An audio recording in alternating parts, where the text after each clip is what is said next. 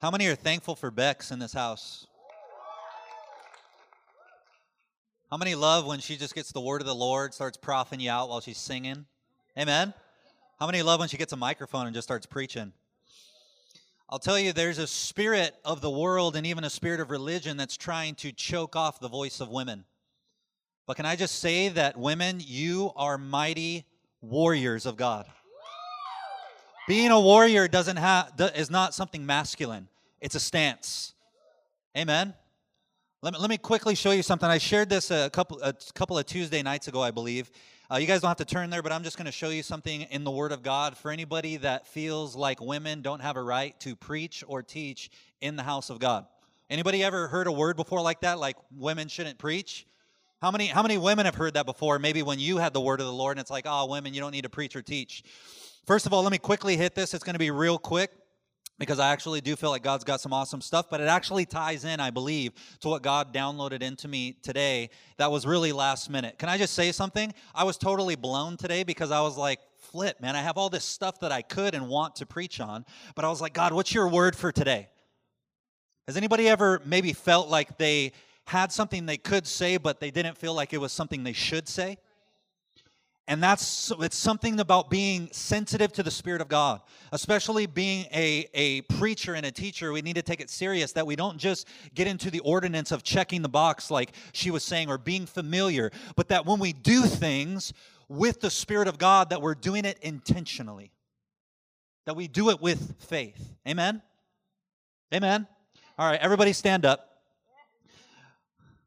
How many people are alive in the house today all right, on the count of three, everybody that's alive and that isn't dead, at the top of your lungs, you're going to shout Jesus. Is that cool? You're not, you're not going to shout it like Jesus. You're not going to go to your falsetto, Jesus. You're going to, with it all from your belly, at the top of your lungs, on the count of three, everybody in the house shout Jesus. Amen? Ready? One, two, three. Jesus! Now just give a shout to the Lord. Amen? All right, everybody that's alive can sit down again. It's good to get something out of your mouth. Amen. How many how many have been in love with somebody? How many have been in love? Raise your hand. All of us that don't have our hands raised are like, "Oh no." How many know that the person that you love needs to hear you say, "I love you"? Amen.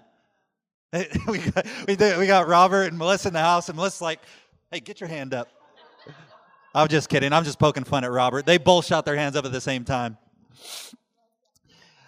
1 Corinthians chapter 14 and verse 34 says this The woman the, or the women should keep quiet in the church. churches. Everybody say boo.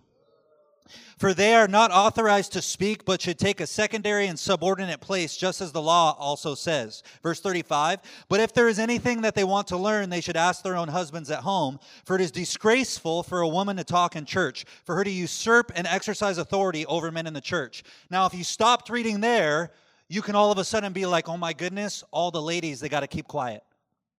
All the ladies don't have a right to speak in church. They actually need to come underneath a man and just hear whatever the man has to teach them.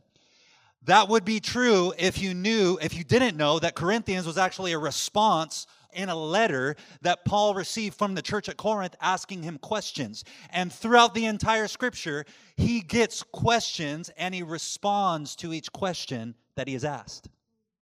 So let me read the next scripture right after this, verse 36 or verse 35. Verse 36 says, What?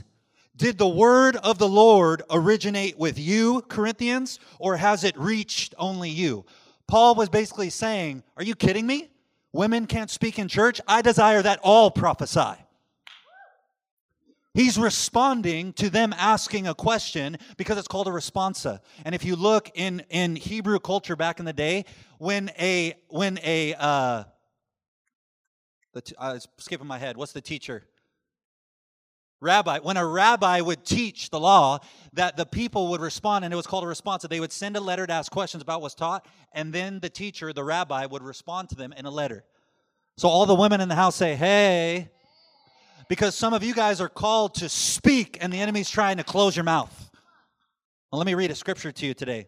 I don't know, do we have people that are alive in here still, or we have people that are actually excited? It is not an, it, it, listen to me when I say this. I say this humbly. it's not good enough to actually just sit there like a stone dead wall and just expect what comes at you to actually take root. How do you how does everybody in this in this room eat? Do you eat like this? You got a spoon in front of your mouth and you go. What do you have to do? Open your mouth. How many know that the word of God is actually food to eat? So opening your mouth is a response that you take. So if you see me on the front row and I'm like, yes, come on, Jesus, amen. I'm not just trying to hype up the preacher. I'm receiving what is being said. So anybody that feels like, oh, that's just a little bit too charismatic or whatever, listen, charismatic, who cares? Don't put a name on it. Understand, do you want to eat or do you not want to eat? If you want to eat, open your mouth and respond, and all of a sudden watch what will fill it. Amen. Some of you guys are looking at me like it's deer in the, caught in the headlights, like, oh my gosh, where are we going? Do I have to say amen now to everything he says? No. I'm just giving you an opportunity to respond. Amen. Open up to uh, there you go. We got a couple of people got it. Esther 4:14 really quickly. Esther. Esther 4:14.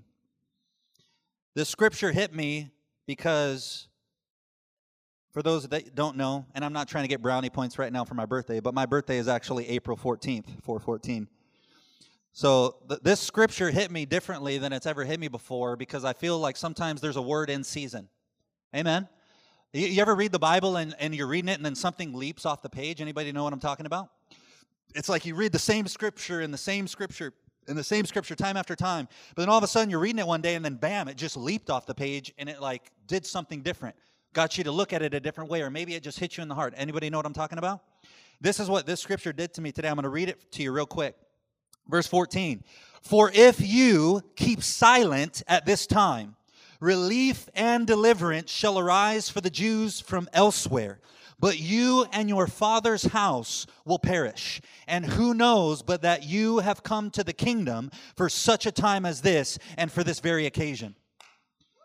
There is a plan of the enemy right now to keep you silent. There is a plan. See, this is why it's tying in right now. This is what I'm telling you. This I read this scripture, and then Bex came up to me on the stage, and we talked about something, and it reminded me of how how there was something kind of trying to come against women and preaching and teaching and all this stuff. And then bam, I was like, oh my gosh, Esther 4:14. God told me that before I came up today. And the Bible says in the scripture, this is Esther. How many women have ever got a word that you're like an Esther? You're like, come on, can I get another word? Amen. But it's like, that's an awesome word. Amen. Being prepared for the king. Come on. All the ladies that want to marry a kingly guy, someone that has kingship, that has authority, that has position, that's confident in who he is, that's called, that actually has something on him, who would love to marry somebody that had that type of confidence and stood in that type of position in their life? Amen. Don't be shy in this place. Come on. Wake up. It's okay to desire. It's okay to desire. Don't you know that God wants to fulfill the desires in your heart?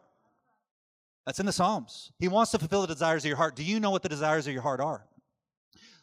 Have you gotten the desires of your heart out of your mouth? Come on. Verse 14 For if you keep silent at this time, relief and deliverance shall arise for the Jews from elsewhere, but you and your father's house will perish.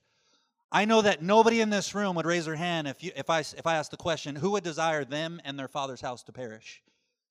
The Bible is saying here to Esther, the word of the Lord is coming, and it says, if you keep silent, the people of God are going to get relief and deliverance, but you and your house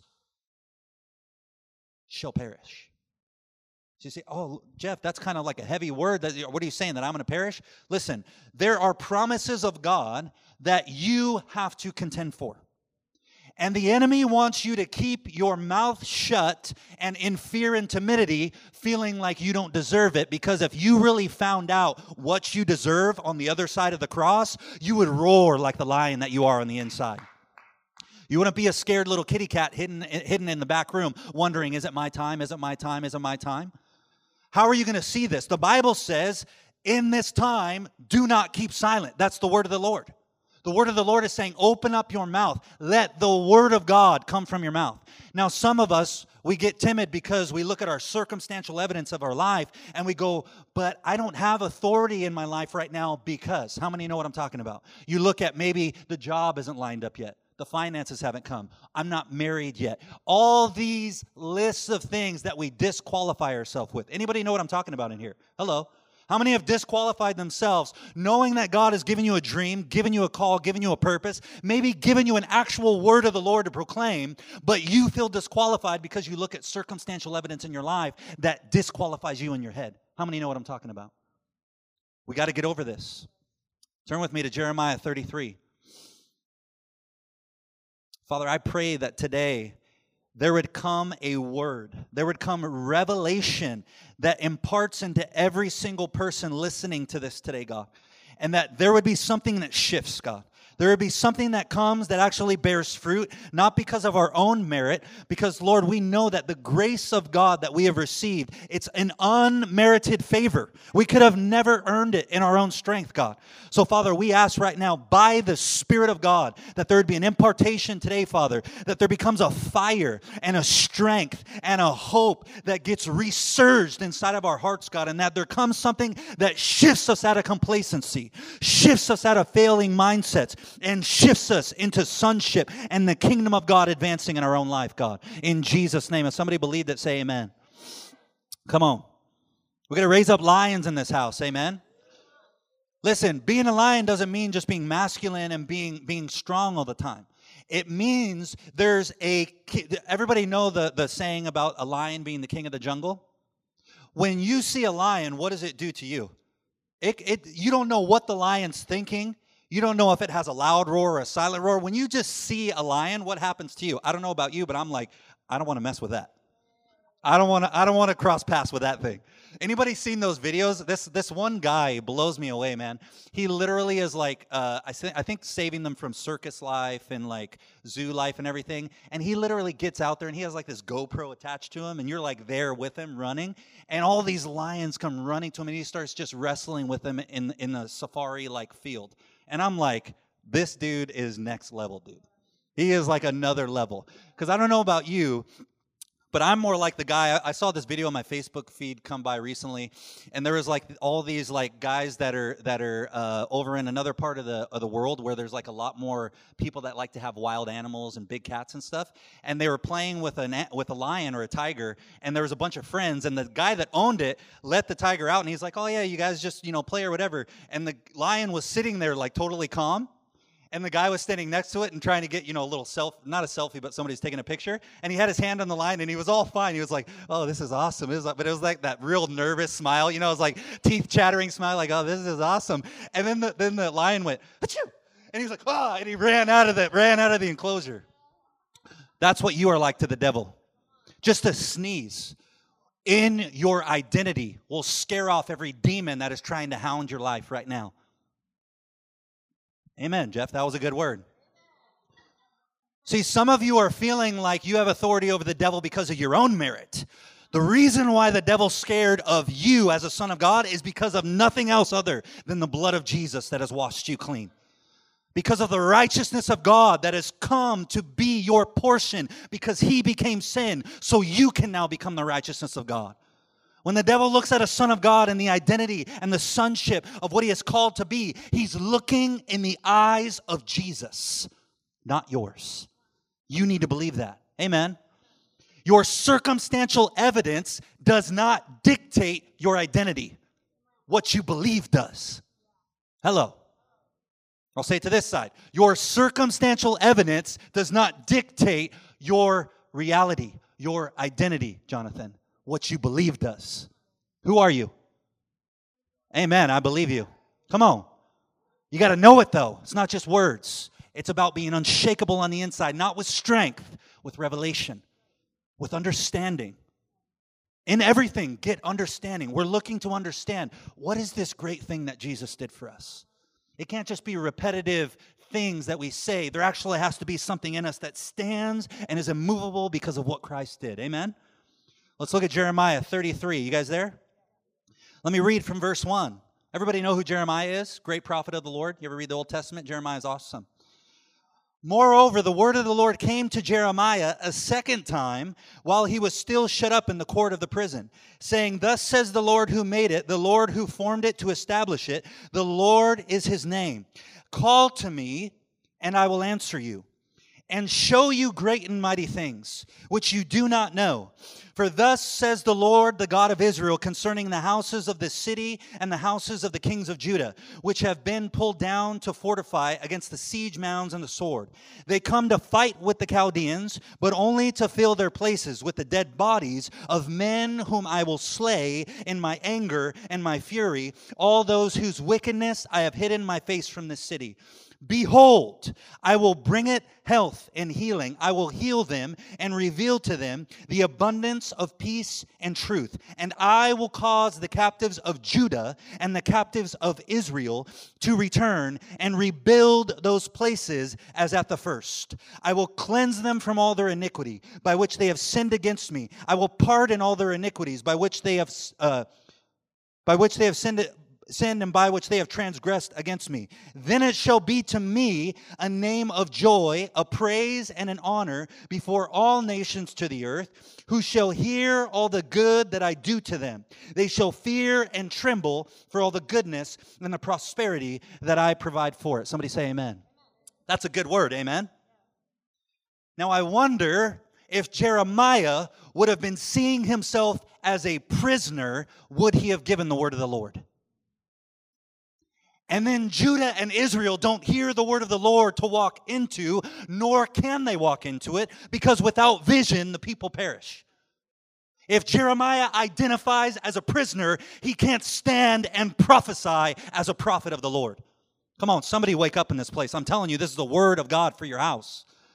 See, if you look at yourself in your failures, if you look at yourself in what breakthroughs you've had lately, if you're counting your faith based on your own merit, you will not be able to stand and say, Thus says the Lord. But if you see yourself as a son, and listen, a son does not have to do with male or female, because the Bible says that an immature son or an immature believer will still count heathen. They will still count Greek and Jew. They will still count male and female. But somebody mature in the faith sees neither Greek nor Jew, sees neither male nor female. So that's why a woman that is reborn in Christ, filled with the Holy Ghost, it really doesn't matter about your gender because you are the Son of God releasing the word of the Lord. Come on, wake up. Somebody needs to catch this. This will shift everything. Some of us are waiting for our life to be perfect before we believe perfectly. Your faith is going to manifest perfection. Perfection is not going to manifest faith. Perfection will actually kill your faith. What builds your faith is trial, tribulation, testing. See, some of us were praying for the fire to stop, but Shadrach, Meshach, and Abednego had it right. They didn't say, God, take away the fire, take away King Nebuchadnezzar. They say, if my God delivers me, or even if he doesn't, I'm still not going to bow. See, some of us are praying ourselves out of qualification time zones, seasons where we're going to the next level, that the enemy is going to pull that little bungee cord that's going to launch you. And you're saying, God, would, would you just make it stop? Would you make it stop? I've never gone back this far. But you don't realize that what the enemy's doing is he's actually giving you momentum to go forward at a speed that you never could have without that trial, without that tribulation, without that loss. This is what faith looks like. Faith without works is dead. So the working of your faith is looking into the eyes of despair, looking into the eyes of a religious spirit that's saying, Keep your mouth shut. Don't you know who you are? And you say, Yes, I do. I have been crucified with Christ. And it's no longer I who lives, but it is Christ who lives in me. Hello. See, we got to believe. And believe looks like something, faith looks like something. Faith doesn't look passive. Faith doesn't look like a failure. Faith doesn't mean you don't fail. It just looks at failure and it goes, Thank you, God, for that opportunity. Here I go again. Thank you, God, for that step. Here I go again. Thank you, God, for that ladder because I'm just going higher. Glory to glory to glory. But some of us, we're looking at mistakes and we're looking at failures and we're going, Oh, that's the disqualifying ground. That's the ribbon that disqualifies me. That's the word that disqualified me. That's the sin that disqualified me. Name one sin that the blood of Jesus doesn't quench and take care of other than blaspheming the Holy Spirit. And to give you an, an, idea of what blaspheming the Holy Spirit looks like, that would be to actually see the Spirit of God moving through a life and actually doing something that is plainly good and calling that evil and making a decision in your heart never to repent. That's what blaspheming the Holy Spirit would look like. So, anybody that's afraid of doing that, you're not going to do it. Because how many of you will look at somebody getting healed and it's like, oh my gosh, you just begin to cry? You look at a life being repaired and you're like, oh my gosh, God, I remember when. How many people have seen things where God moves, where the anointing moves, and all of a sudden your heart is moved as well? So don't be afraid to miss out. Everything else is redeemable. Believe. But there must be a preacher to preach. And this takes me to the next portion of my message because, and it was actually Oz, it was prophetic, everything she was singing. What the enemy is fighting past you being silent is you not being unified. He's trying to sow seeds of division. He's trying to use your diversity as a reason to disqualify somebody else.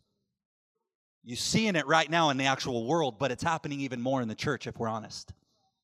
We get we get crazy with all the, you know, quote unquote lives matter and the and the all the stuff that we look at diversity stuff outside but if we're honest there is more division in the church than there is in the world hello you got people that'll put stickers of coexist in the back of their car, but it's hard to coexist with another Christian in a church where we're all professing the joy of the Lord is our strength and we're all redeemed. That's blown.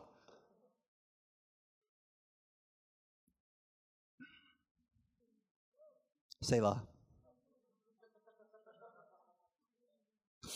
Second Corinthians chapter 5. Turn there with me if you would. Is somebody getting something tonight? Is something receiving something tonight? That's a better question. You might get some stuff, but what you receive is dependent upon your own heart. I preached that on a Tuesday night recently. Isn't it amazing? I'll say this just for the sake of those that haven't heard. Isn't it amazing how you can go to the same church, be listening to the same worship band, be here, having the same people lay hands on you day after day after day, and you always have a reason why God isn't coming. And then there comes a decision in your heart one day when you're by yourself, and you just come before the Lord and you repent and you begin to bless everyone around you in your own prayer time, and you begin to think loving thoughts towards the people that are around you, begin to thank God for them, and God begins to minister to your heart, and you begin to spend that whole week in the Word instead of that whole week on Netflix, and you come in on a Sunday, and then all of a sudden you walk in and the chord hits, and you're like, oh my God, Jesus. Same church, same worship band, same preaching. What changed? Your heart. We got to be good stewards of our own heart. Amen. Jesus isn't going to steward your heart for you. I'm not going to steward your heart for you. You're going to steward your heart for you. And if you keep your heart soft, I promise you it'll be good soil in which any seed that has any part of life will bear fruit. But if your soil has weeds that are ready to come up, is okay with the devil coming and stealing some stuff, is definitely okay to bring judgment and criticism towards the seed that's being sown, I promise you, no matter how great the word, even if Jesus himself was speaking it, you wouldn't receive it because of the hardness of your own heart. And we know that biblically because we watch through the Gospels Jesus in the flesh, walking, talking, breathing, preaching, and we see people that had open hearts and people that had hard ones. We don't have a crucified Christ unless we have hard hearts. Hello? See, some of us were waiting. Where's the perfect preaching, Jeff? Where's the perfect word, Andrew? Come on, Bex. Where's the perfect word? And God's going, Oh, there, there, young one. Let's just rototill that hard hearted heart right now. Let's soften it up. Let's just take that dough, that pizza, and let's just beat it up.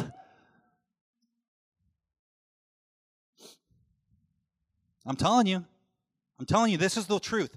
Because, because some people will come to churches and they're trying to find a perfect church. I like what Dan Mohler says. Some people will come and they'll be like, man, that church isn't loving enough. And Dan's like, well, it should have been. You're there. I love that. That's a great statement.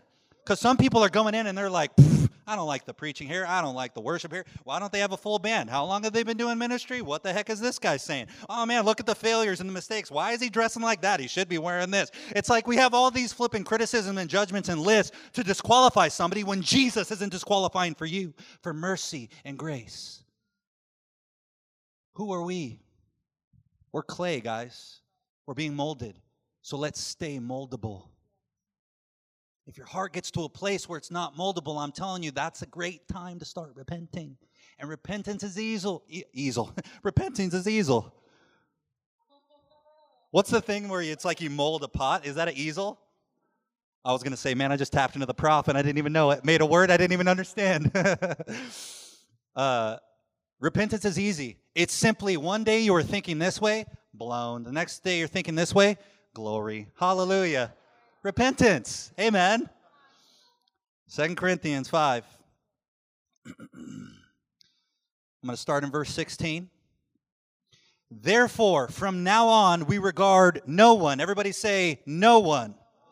According to the flesh. Stop.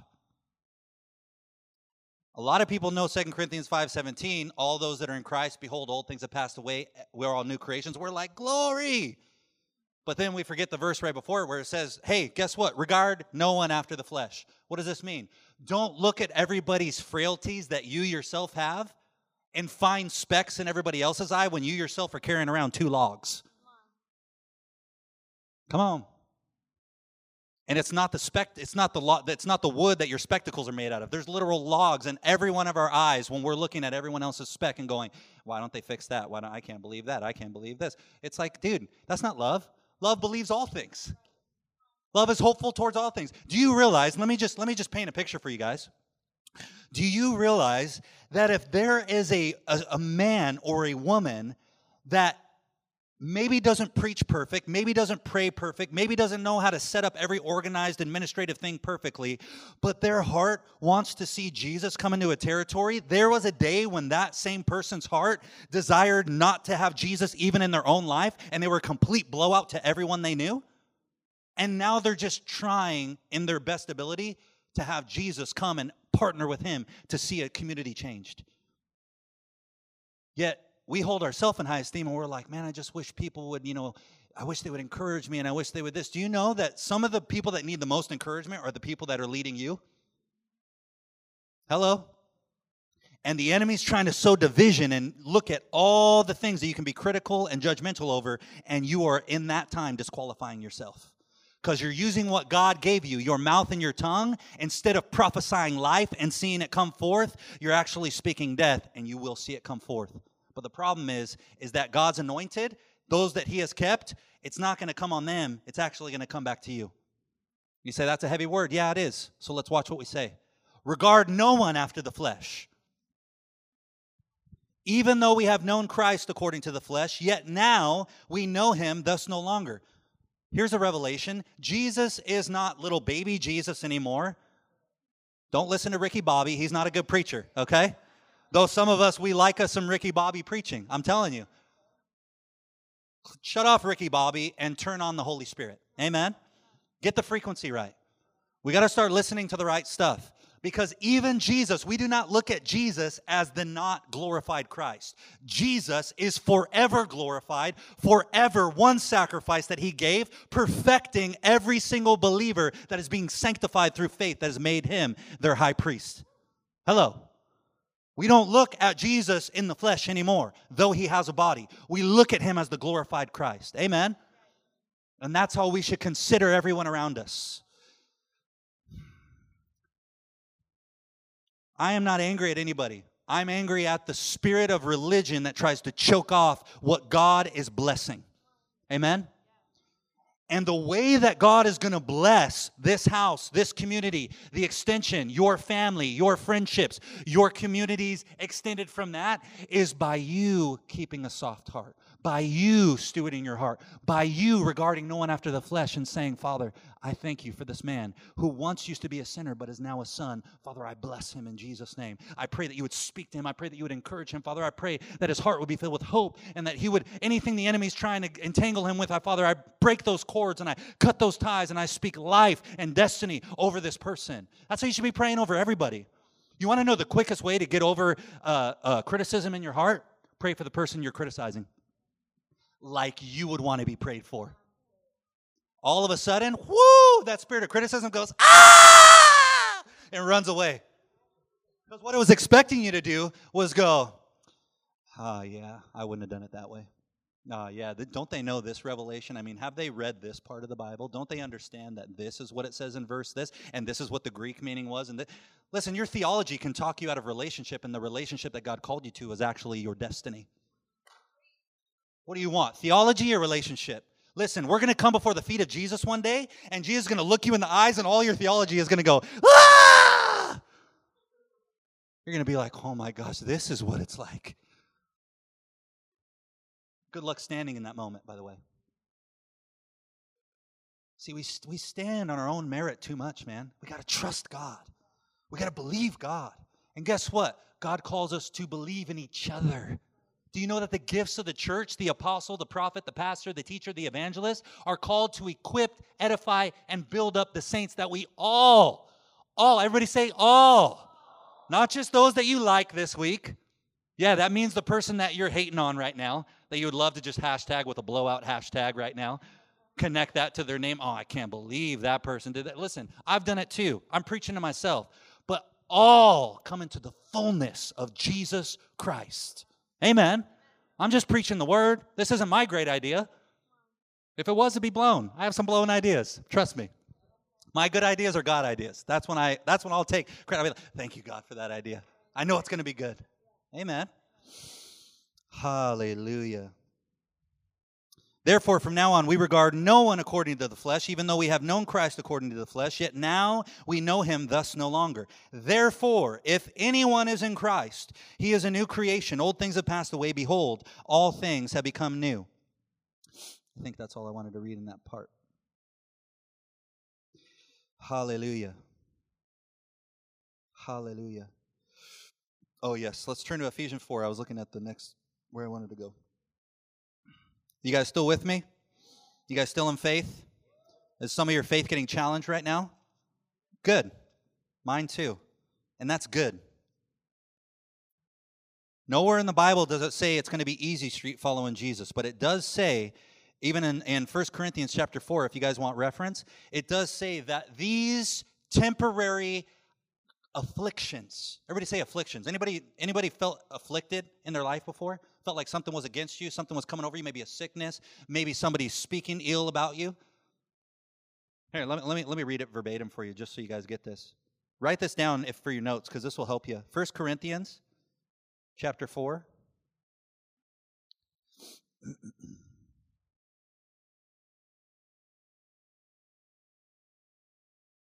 Excuse me. Second Corinthians. I didn't have that one down. But it's in my spirit. Everybody say spirit. No, you got to say like my spirit. Here, I'll, I'll read it from the Amplified because this will help you. Verse 17 For our light, momentary affliction, this slight distress of the passing hour, is ever more and more abundantly preparing and producing and achieving for us an everlasting weight of glory beyond all measure, excessively surpassing all comparisons and, cal- and all calculations, a vast and transcendent glory and blessedness never to cease! Exclamation point that's an awesome verse to memorize and just prophesy every time you feel oh this is just too much here's what i want to get give you a revelation on i'll read it from the new king james because that's where i got the revelation from i think i actually heard another preacher say this Therefore, we do not lose heart, even though our outward man is perishing, yet the inward man is being renewed day by day. For our light affliction, which is but for a moment, is working for us a far more exceeding and eternal weight of glory. This is the revelation. The affliction that you feel is going to take you out is actually your employee sent to actually work for you to produce an eternal weight of glory that otherwise couldn't have come. It's your employee. Why would you fire an employee that's doing a good job in what you asked them to do? Bring the affliction so I can be seeing an eternal weight of glory that I otherwise couldn't have seen. That'll help some people that are going through a tough time right now. Anybody ever felt like, man, dark night of the soul, welcome to the Thunderdome? You ever felt like that? Here, I'll tell you, I'll, I'll, get, I'll be transparent with you. In the, in the last year, I have had more things go wrong than I ever thought could go wrong in a season and less things go right that I was truly in faith for, truly sowing into, truly believing, having other people believe with me and other people pray for, and everything just being like, nope, nope, nope, nope. But do you see me crying? Not, not up here, you in my, by myself, like, oh, Jesus, oh, my God. Come on. It's all right to cry before the presence of God.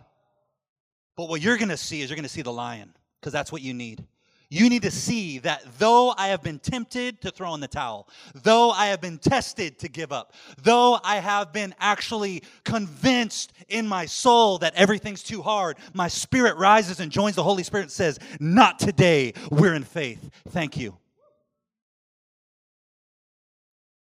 You need this. It's called being decided. Everybody say that. Decided. You know that, Tim? I have decided to follow Jesus. Everybody know that, right? How many know that following Jesus, he's going to walk some places that aren't comfortable for your flesh to go? So you better be walking in the Spirit. What does walking in the Spirit look like? It looks like hope, looks like righteousness, looks like joy and peace. Righteousness, joy, and peace in the Holy Ghost. You know what? There's Sundays that I come up here and and I know the same for our leadership team that we are going through the thick of it, man. Like there's stuff going on in the background that nobody knows about. And I'm not trying to create a pity party. I'm just trying to give you factual information that'll help to establish you to choose faith and be decided and not be tossed to and fro by the wind. The Bible says in James, think not that a double minded man should receive anything. But when you ask, ask in faith, believing that what you ask for, you're going to receive. Amen. Otherwise, you are that boat tossed to and fro in the sea. That's not a good ride. A better ride is I have decided to follow Jesus and never look back. Amen. Hallelujah. You guys at Ephesians 4?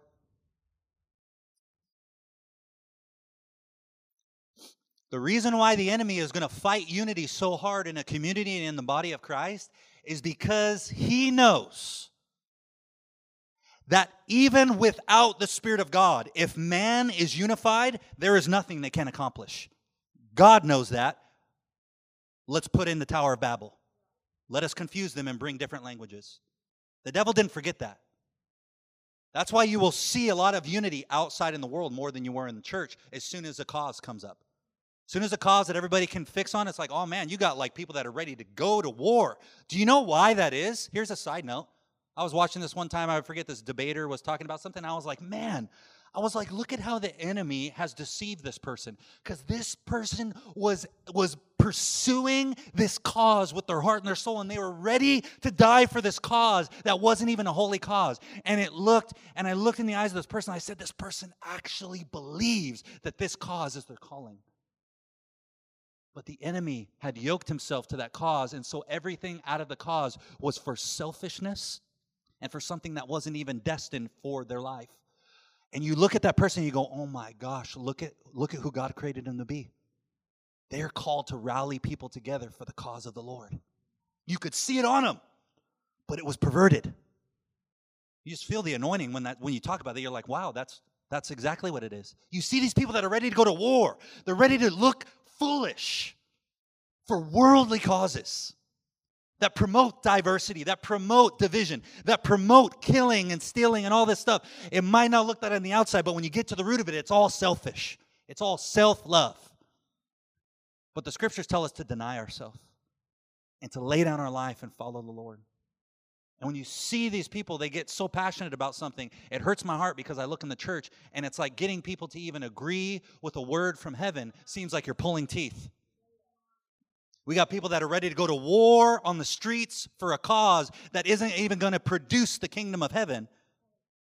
But they come into a church service and you got to pull teeth for them to exalt the name of Jesus that died on the cross for them when they weren't even a seed in their mother's womb yet. Do you see how flippin' crazy that is?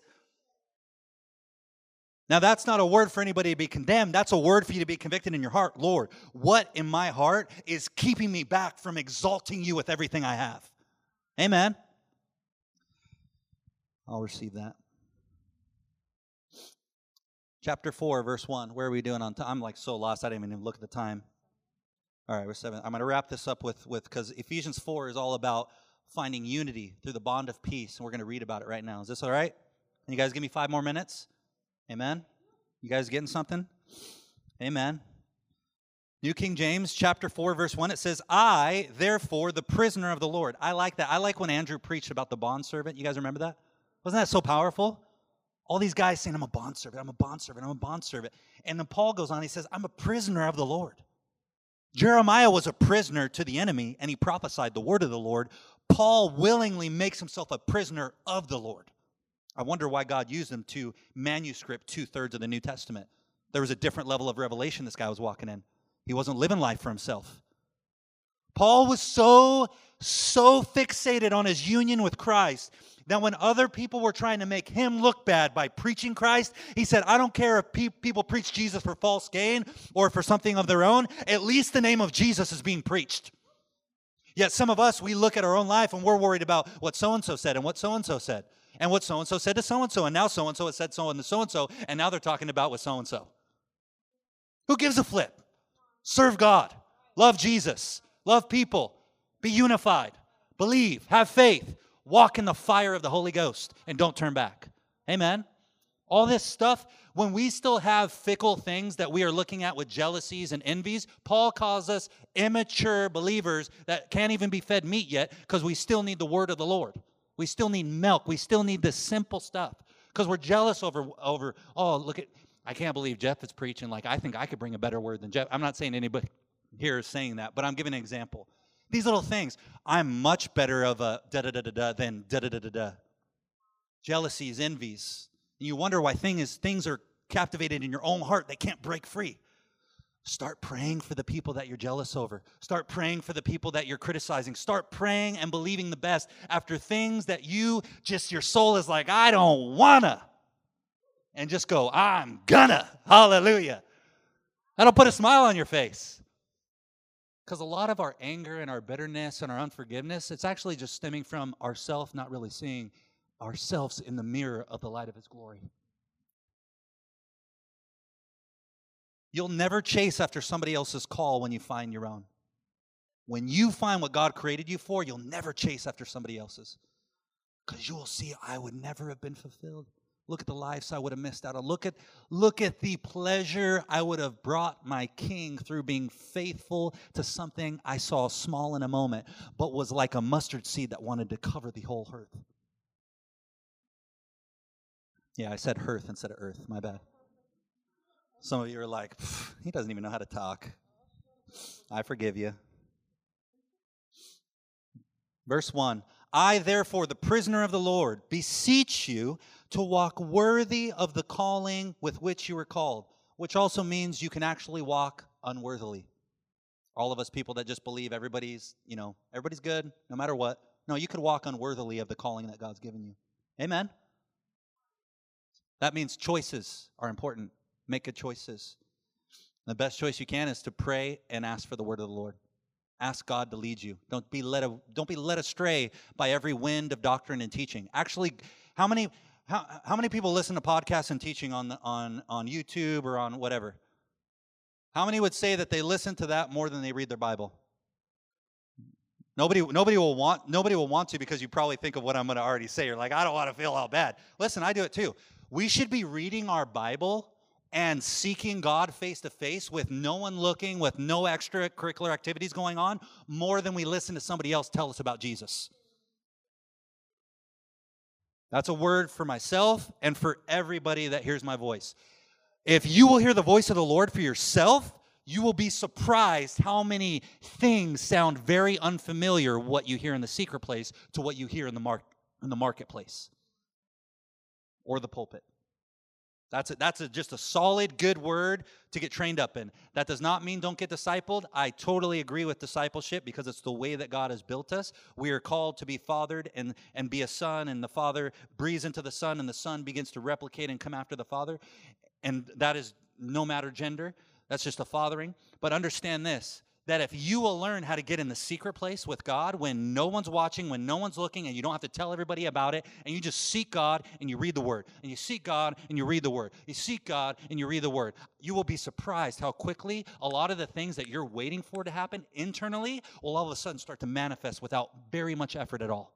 It'll just start popping like popcorn. I'm telling you, it's the truth. Jeff, how do you know? Because I've done it.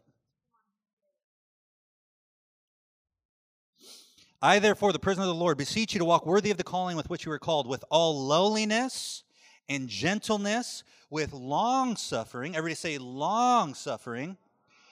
But I don't like to suffer. Oh, with long suffering, but I don't like how this feels. With long suffering, hallelujah, bearing with one another in love, endeavoring to keep the unity of the Spirit in the bond of peace. What does that look like? Endeavoring to keep the unity of the Spirit in the bond of peace. It means when you have your own opinion and it is contrary to somebody else's opinion, especially in this community, you don't get the I told you so demon or the finger wag demon or the psh demon. You get the Father, who is this daughter to you? How do you see her? Father, who is this son to you? How do you see him? Lord, what have you created her for? What have you created him for? What are the good things, God, that you have established and destined for them? Father, I pray over their destiny right now, God. I pray that you would bless them and that you would give them favor. Father, I pray that she's going after that job right now. I pray, Father, that there would be an overflow of favor in their workplace and in their job and in their relationships. And all of a sudden, that opinion makes no sense why there was even a bicker. Because the greatest opinion entered the room and it was how Jesus saw her. It was how Jesus saw him. And all of a sudden you go, oh my gosh, Jesus, you died for them too. With all their stuff. And you died for me with all my stuff. I'm not perfect. I, I got the speck. I got the log. She's got the speck. She got the. But if we can all just keep this bond of peace, we're all going to make it. Because we were created to be a body. I felt like the Lord spoke to me this last Tuesday. I'm going to quickly read a couple of things and then we're going to close.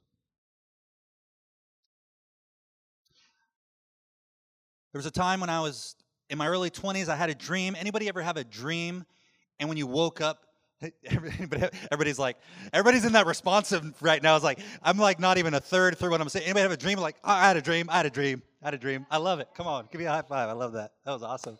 You had your hand halfway up. You, you were you were a quarter in faith, Daniel. No, I'm just playing. I'm just playing. I was just playing. It's okay to have fun. Amen. So I was having a I was having a dream. I didn't know in the time I was having a dream because it was real to me. Anybody know what I'm talking about? It was like it was so real. I woke up and I know I'm not a woman, but the best way I can explain it is I felt like I had become pregnant when I woke up. I felt and I some of the girls are like, you don't know what it like to be pregnant. You ain't never gonna know what it's like that. Uh, thank God for that. All right, that's the best way I can articulate it. I felt like something entered in to my belly and there was movement. You guys get what I'm saying? This is the dream I had.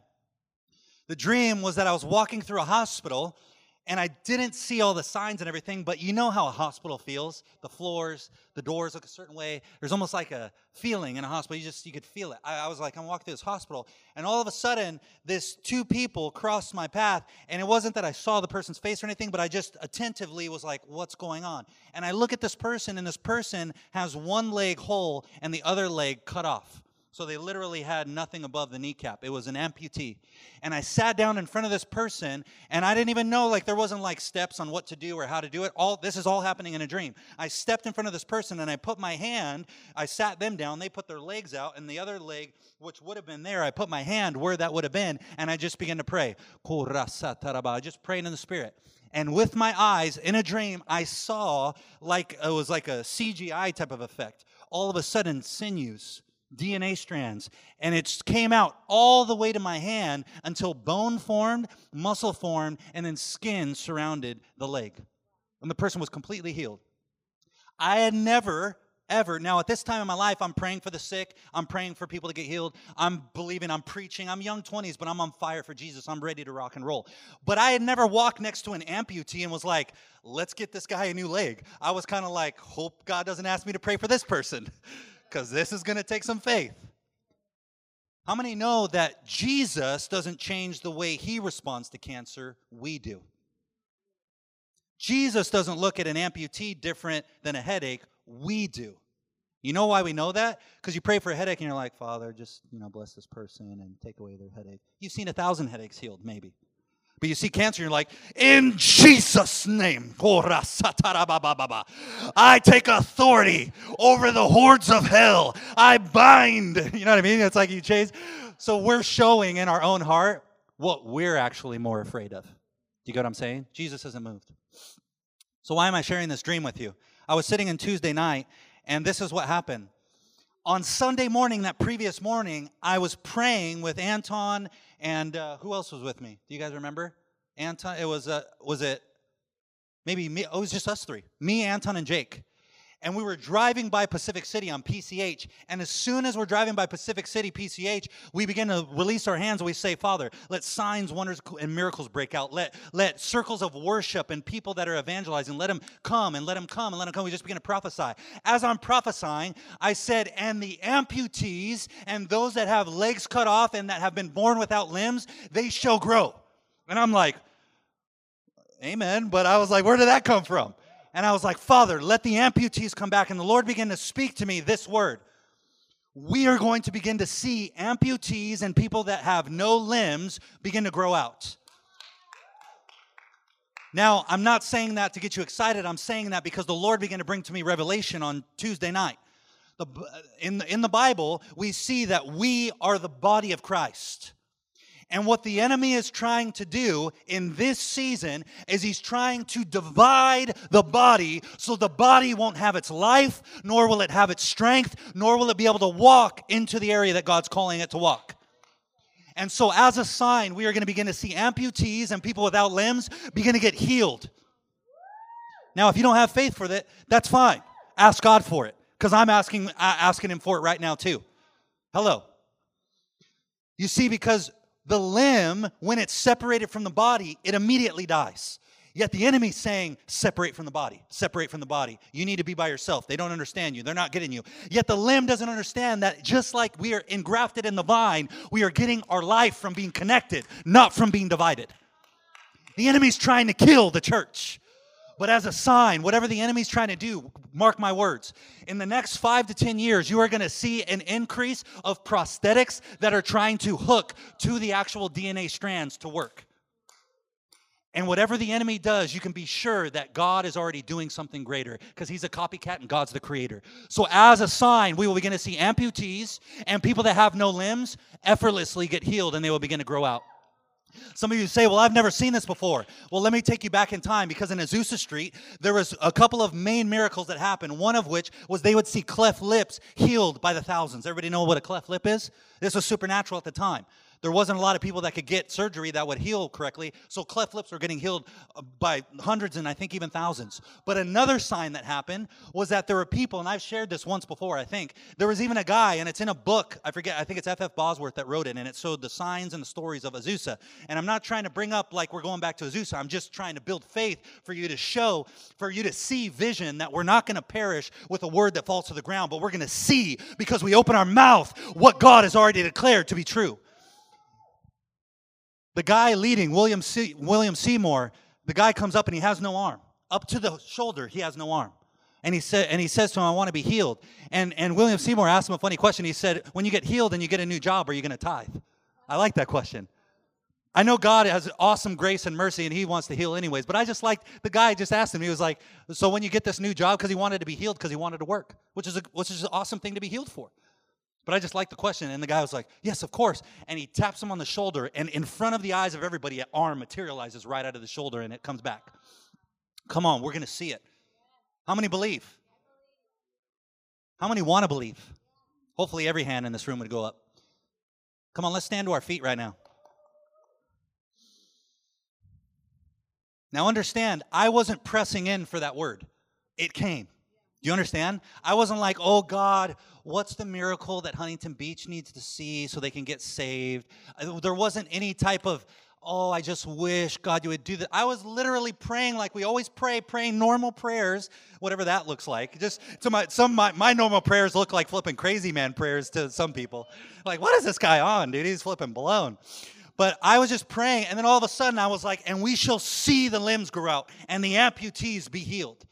And I just began to pray into it. And then I'm sitting here on Tuesday night, and God begins to show me why it's going to happen without me asking for it. Andrew was just leading everybody in receiving from the Holy Ghost. You guys remember that night? It was this last Tuesday before he left. Everybody was just receiving. As everybody was receiving, he wasn't preaching on anything major. He was just like, hey, we're all going to get whacked in the Holy Ghost before I leave. And everybody got whacked in the Holy Ghost. And you were getting you were getting some awesome downloads. I saw you and heard you. It was awesome. She was like, "The fire is coming," and I was like, "Yes, it is." It was awesome. Come on, we need to shed off all these scales of the world and we need to step into our sonship, our God created destinies that are already established and are ours. Amen? Come on. Some people are excited and some people are going to see it. It's awesome. Some of you are like, well, I didn't know it was time to shout. That's the problem. It's always time to shout. Hallelujah.